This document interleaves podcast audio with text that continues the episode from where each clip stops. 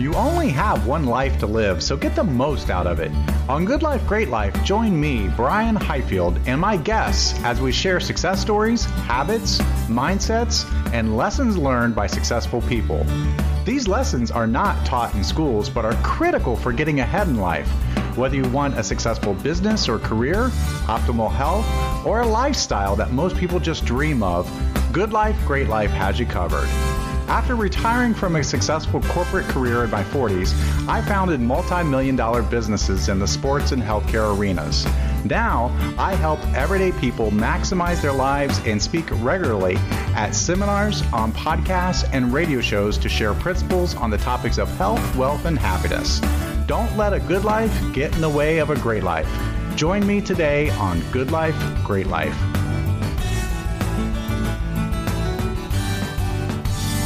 Well, welcome to another episode of Good Life, Great Life. And we have with us today a very special guest. We have Mr. Deaver Brown, who is a serial entrepreneur. Welcome to the program, Deaver.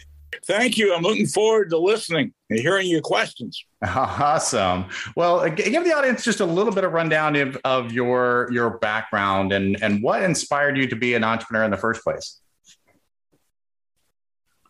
Well, it started with my background is that um, I was traditionally educated. I was a magna from Harvard in history. I went to Harvard Business School. I worked for General Foods, brought out Cool Whip.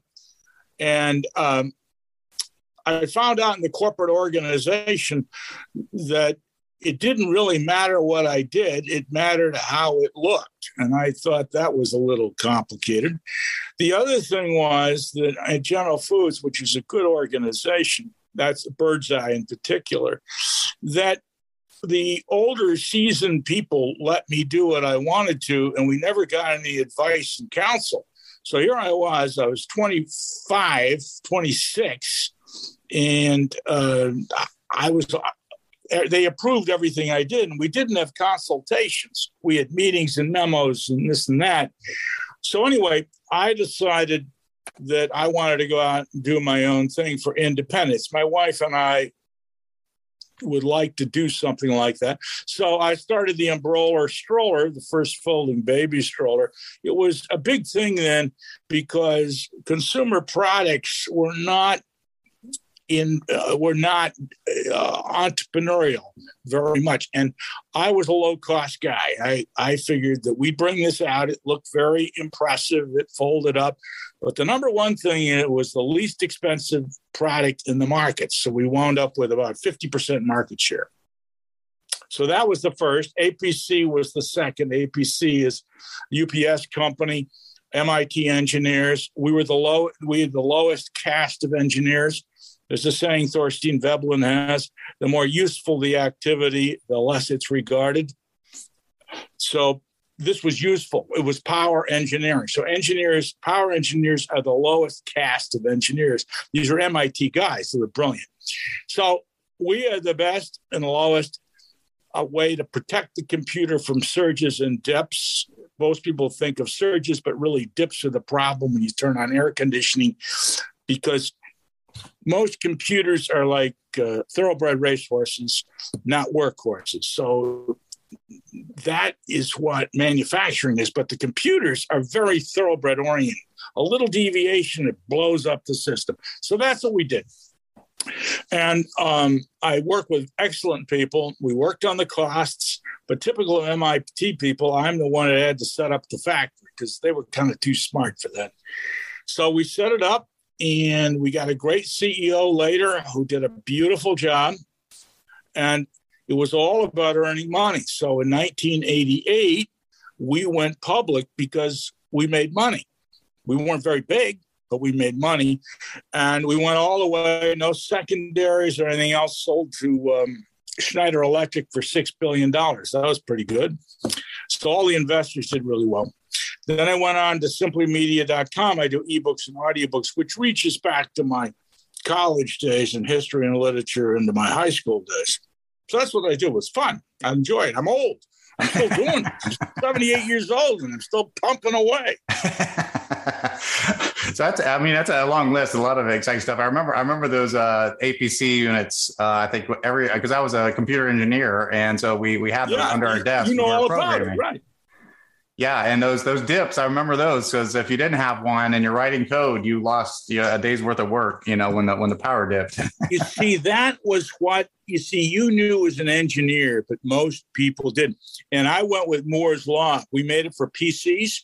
With Moore's law, they would get there. So PCs like Ken Olsen uh, from Digital destroyed with his bias a great company because he thought they were toys and I sold. I, I, I by the way, did. Um, I was a VAR for them for a while doing retail automation, and so he came and you know he talked about it, and not an engineer. You know, he was a biased engineer, not your experience, and talked about them being toys. They said, "Well, I got four thousand of, of your pieces out there. They all work, and I have your Vaxes, and they don't work." So what do you mean? I said, well, you got to surround them. You got to have support. I said, Mr. Olsen, do you have any support for PCs? No. That's because they worked. And what was interesting is that company didn't make the next step. I don't know how you could use that, but think about taking the next step. How many companies can't go with what you knew practically? Pretty interesting. Oh, yeah, for sure. So, uh, I, I, mean, in your in your experience, um, you know, you're you're an entrepreneur yourself. What what are some of the the life lessons you you've learned just being an entrepreneur that you can share with aspiring entrepreneurs today? Well, the first thing is I wrote a book called The Entrepreneur's Guide because I was so tired about listening to all this thing about raising money and accountants and offices and all that. There are only four things you do you sell it, you make it, you deliver it, and you get paid. That's all you do. if you make it work, you can hire all those other people. But the other part that you and I were talking about earlier was that you've got to be able to live with ambiguity and uncertainty. And the people that get blown out are those people that can't handle it. I use, by the way, a good example Harry Truman. Harry Truman was the president, would go to bed and sleep. And he said, Well, Mr. Truman, how do you sleep? Oh, it's real simple. I can't do anything at night. I go to bed. he could live with uncertainty. And many people can't live with it. And so I say that's rule one temperament. You've got to be able to live with uncertainty. And the second thing is you got to be selling. And I point out if you take a look at Steve Jobs, Tim Cook, Jeff Bezos, they get on the podium themselves, and they're pitching like Willy Loman from The Death of a Salesman. They're up there pitching, selling. So you, you have to sell. You can't. Yes, you can hire other people, but those great companies, their leaders are the sales. Very important. Wait, I'd start with that. That's yeah. a big. That's a lot. If you can sell and you can live with uncertainty, you're going to have a good future. Yeah, and I heard a, a, good a good question to ask people that are entrepreneurs because people that that aren't if they're if they're uh, trading time for money just just kind of in a job they just kind of know what to expect. I, I show up to work i'm going to get paid this which is my my wage my hourly rate whatever. And the entrepreneurs they, they're like you said they deal with so much uncertainty they don't they don't know if it's going to work out in the end um, and so the no. question, the question people asked entrepreneurs were, you know, are, how far are you willing to run when the distance is unknown? If you don't know how far it's going to go to reach your goal, are you willing to run run it? And I think that really goes to what you're talking about with ambiguity and uncertainty. Yes, exactly. You should follow up on that because that's good. Keep going because the point is you don't know, you don't know when to know. It's really true. Yeah, yeah. So, what are what are some other traits uh, that you find in successful entrepreneurs? The one thing that sounds odd, and I'm always surprised about it, is you've got to be conclusive and be willing to pull the trigger. I can't tell you how many people start out and contact me about this, that, and the other thing, and they don't know how to pull the trigger. and the point is, you, you know, it's like um, Tom Peters said, it's ready, fire, aim, not ready, aim, aim, aim, aim.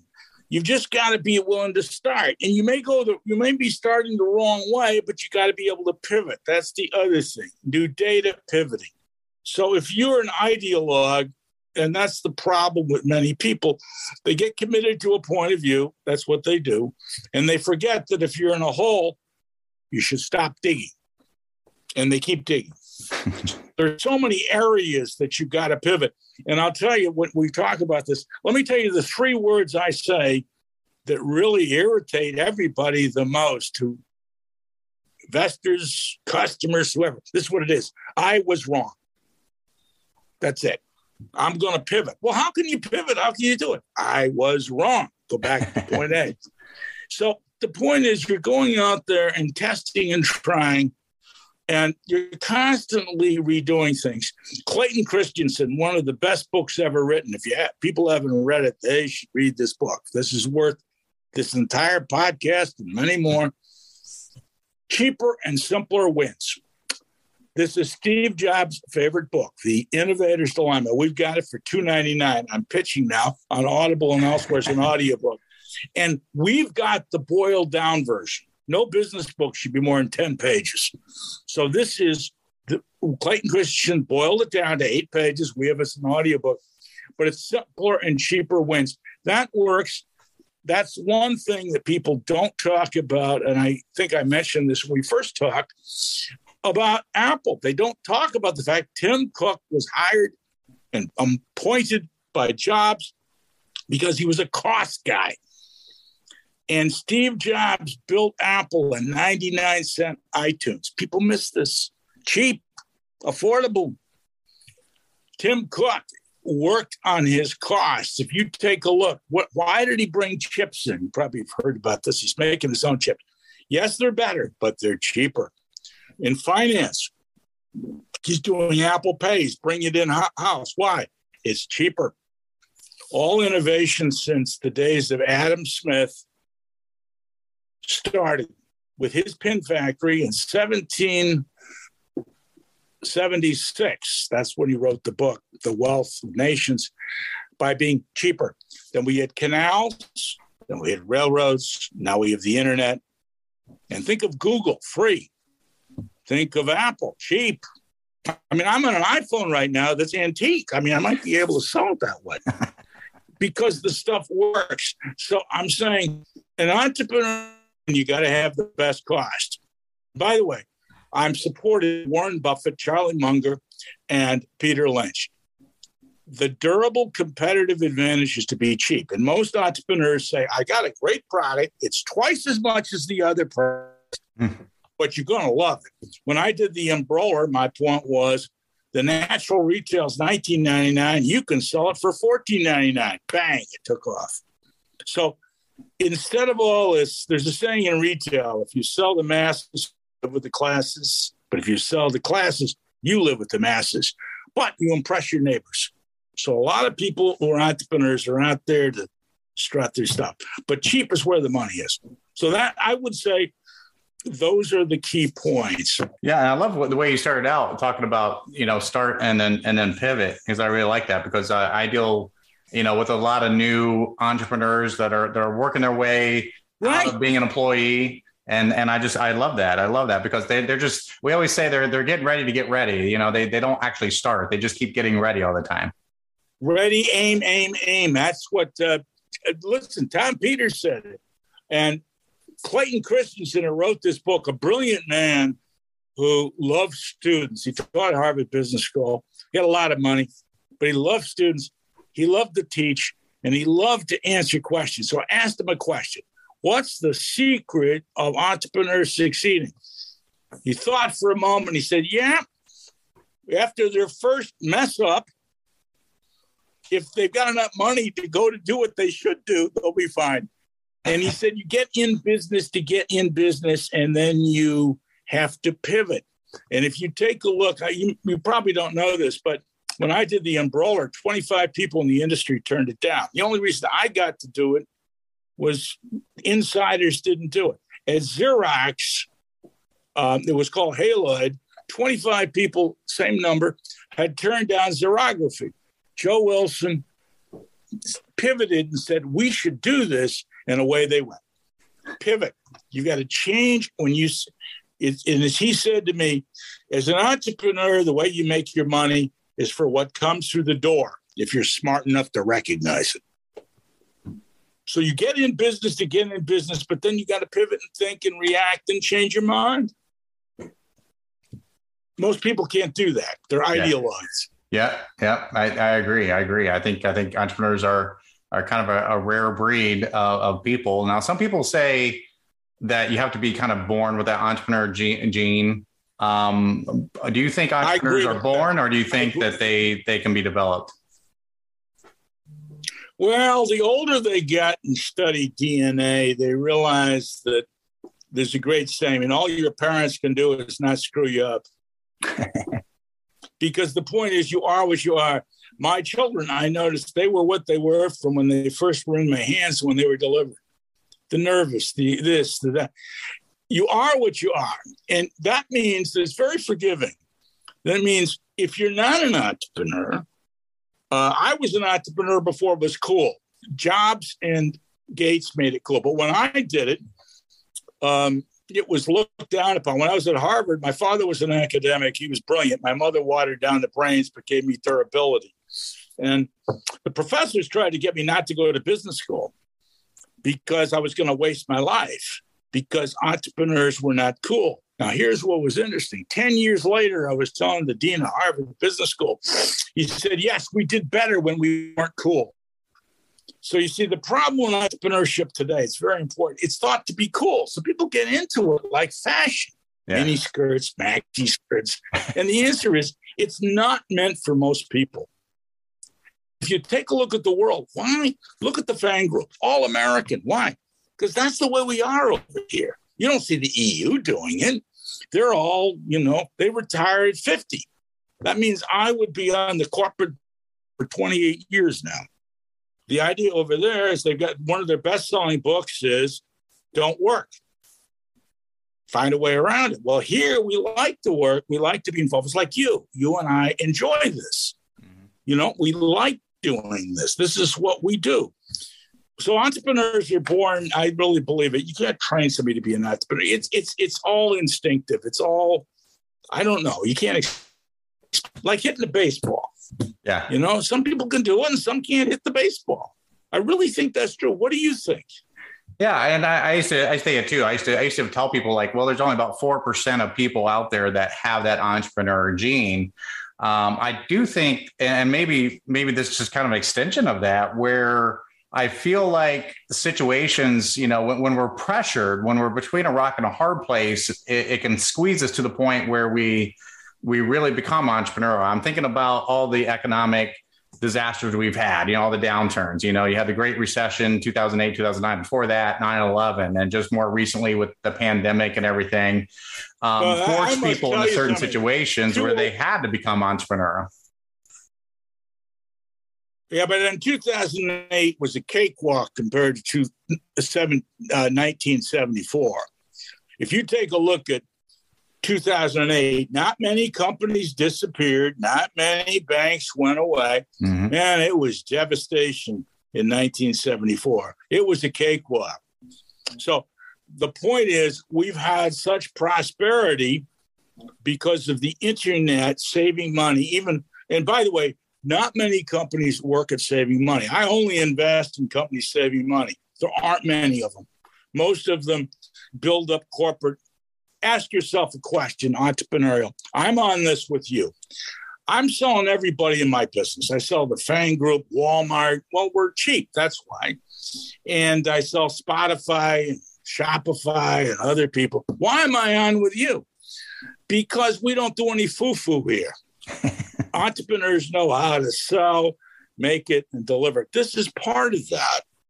And most of the corporate guys to get all this money, I have no idea why they pay them all this money. Um, and then the people paid all that money have to have other people working for them to justify the money. And they want to bring them back in the offices because if they don't bring them in the offices, they'll just do the work. Then they won't need the managers. So where the opportunity is again is costs. If you can tell your people listening to you, find a way to cut the cost. If you can cut the costs, and I think even Apple has 50% too many people, 60%. Uh, P&G IBM went in there and they thought they had 65% too many. You ask them, I mean, I don't know about what you see, but take us. Everybody ACHs this money. That means electronic. Mm-hmm. I haven't had to visit anybody in six years. That's a long time. Yeah. They we automatically upload to them. This is why the FANG group makes money, low costs. You never hear that. So if you're an entrepreneur, find a way to cut the costs, and I will stop carrying on. now. go ahead. now I want to I want to circle back because you mentioned a, a, couple of books. What are your favorite books? What should be the go tos for for people really wanting to to learn and understand business? Besides your own, besides besides the, uh, the, you know, the entrepreneurial guide or the entrepreneur's guide, what else would you recommend? The first book anybody should listen to, and I think you should listen to it. We have it, is the reduced version of the Innovator's Dilemma. It's like the days of Socrates, a lecture length. And he is Harvard Business Press. And this is about the Innovator's Dilemma is cheaper and simpler wins. You, you can't go wrong with a book. Steve Jobs only liked one business book. This was it. He dined off this book. If you want to know about Apple, I tell somebody, I, oh, people invest all this money. They haven't even read the book that he read. I mean, it's like a minister not reading the Bible. Read the Bible. The other one I would read is Made in America by Sam Walton. And this is how Walmart built it. And what's interesting to me is I have not met anybody at Walmart who ever read the book. Hmm. Again, it's like being a minister, not reading the Bible. Hmm. Made in America, Sam Walton. The other ones we have I like very much are Peter Drucker, who's probably the best in this field of anybody in the field. He's kind mm-hmm. of the what you would call the Mozart of business. I like managing oneself. That's about your learning style and other people's learning style. In other words, if I'm communicating with you, I've got to find out your learning style. What is your learning style? Then I have to tailor what I do to your learning style. And if I do that, we will have a successful relationship. If I don't, we'll be two ships passing in the night. So take those three. Uh, the other one is emotional intelligence, which is good. That's Goleman. And um, we got those books. And the place to go, I mean, I'm proselytizing and put pitching myself at simplymedia.com, but Harvard Business Review has them all. And they've got a very good group. But what's interesting, and I, you might comment on this, I haven't seen a good book they brought out that's useful for business. It's all kind of self righteous blather to me in 15 years. I don't know what that's all about. Yeah, and and a lot of what I've seen are just kind of these same the same ideas in these older books, just just kind of rewritten as if they're brand new ideas. And I remember reading um, Think and Grow Rich for the first time, not even knowing uh, the history of who wrote it and when it was written. And and I'm and all of a sudden I start seeing references yes. to people that were alive hundred years ago, and I'm like, wait a minute, when was this book written? I thought it was written like within a past couple years, and it was you know it was written hundred years ago. Napoleon Napoleon is um, what's his name Hill Napoleon, Napoleon Hill, Hill yeah. Mm-hmm. is excellent, and that fits right in with what you said. He wrote it hundred years ago. Albert Hubbard, another one. I mean, the point is, business is very basic, and if you know, the point is, if you fancify it like you, you, you know, it's a mistake. That's why I keep focusing on the fact of I, I, I have this comment. I've got second rate intelligence. I'm not stupid, but I'm not first rank. I room with a guy that got a uh, Nobel Prize. That'll put in physics. You know, there's no dumb physicists. Yeah, right. So the point was, he would rearrange formulas. I was doing second year cal, uh, second year physics. That's pretty good.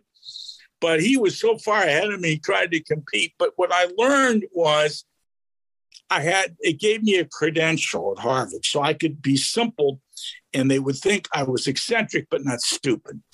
and I think one of the problems people have is they're unwilling to be simple. As I said, sell it, make it, deliver it, and get paid for it. The magic of our business now is we're doing downloads. The magic of people miss this about Apple. I don't understand how they can miss it. They make 72% in their services business. 72, big number. They grew 23.5% last year. They would be a Fortune 35 company alone. That's the driver. And the razor is everything else they do. The blades is this business which is running. And how does it work? They're cheap. They're simple. Never talked to them five. Think about it. I haven't talked to them 15 years. They don't have meetings. They don't, you know, they don't virtue signal. They don't get into all this peripheral stuff. So if you can encourage people to concentrate and cost the win, you don't have to tell anybody you're concentrating on it. But the point is, you want to, at the end of the day, like I used to say at, you, at, at APC, oh, yeah. And by the way, we're the cheapest guy out there. Ooh, close the deal. Yeah. Eighty percent of people's eighty percent of people's decisions are based on costs, according to them. Yeah.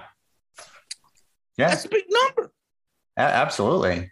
Absolutely. So, what books do you like the best? What are your well, two or three best? Uh, you know, yeah, I mentioned Think and Grow Rich. I think it's I think it's a go-to. I think Rich Dad Poor Dad. I learned I learned a lot from Robert Kiyosaki uh, in that. Um, Seven Habits is always always yes. fundamental. Uh, yes. So those those are some of my top three, just must must reads for anyone in business. I, well, we're, we're about out of time, and yes, I can I can I, I, can talk to you all day. I, I just love our conversation here. Uh, but run out of time here. How can our audience get in in touch with you or, or learn more about you and, and connect with what you're doing? Well, I hope they'll go to simplymedia.com and you can buy from us, but better buy. We got 806 titles that are 299. Better to go to our partners section and find it. We sell everybody Audible, uh, Kindle, all those people, and buy the books. And they're only 299. That's less than a cup of coffee at Starbucks. And uh, you know, I'm on uh, LinkedIn and I'm on Facebook, but I learn from you. You see, I've written down right here the three books you mentioned. Now I've got something to think about. And the point is, it that's what it's about. It's dialogue. And by the way, uh, let's mention that uh, Charlie Munger and um, Warren Buffett spend six hours a day reading and learning. If they can do it, we can do it. Yeah. Anyway, yeah. thanks. I, I loved it. We'll talk again, maybe. Yeah, like absolutely. I'd love the interview and then love to have you on again sometime. So uh, thank you so much, Steve. I really appreciate it. Just let me know. And by the way, uh, I'm at, uh, just so you know, I think you may know this if you don't, I'm at simplymedia2 at gmail.com. Just uh-huh. email uh-huh. me. Awesome. Anyway, we'll thank you. It's a, it's a pleasure. I enjoyed it. I learned something. That's pretty good. Yeah, I love it. I love it when we can all learn from each other. This is great. Good. Take care. all right, you, you too. Again. Thank you so much, Deaver. Bye bye. Bye bye.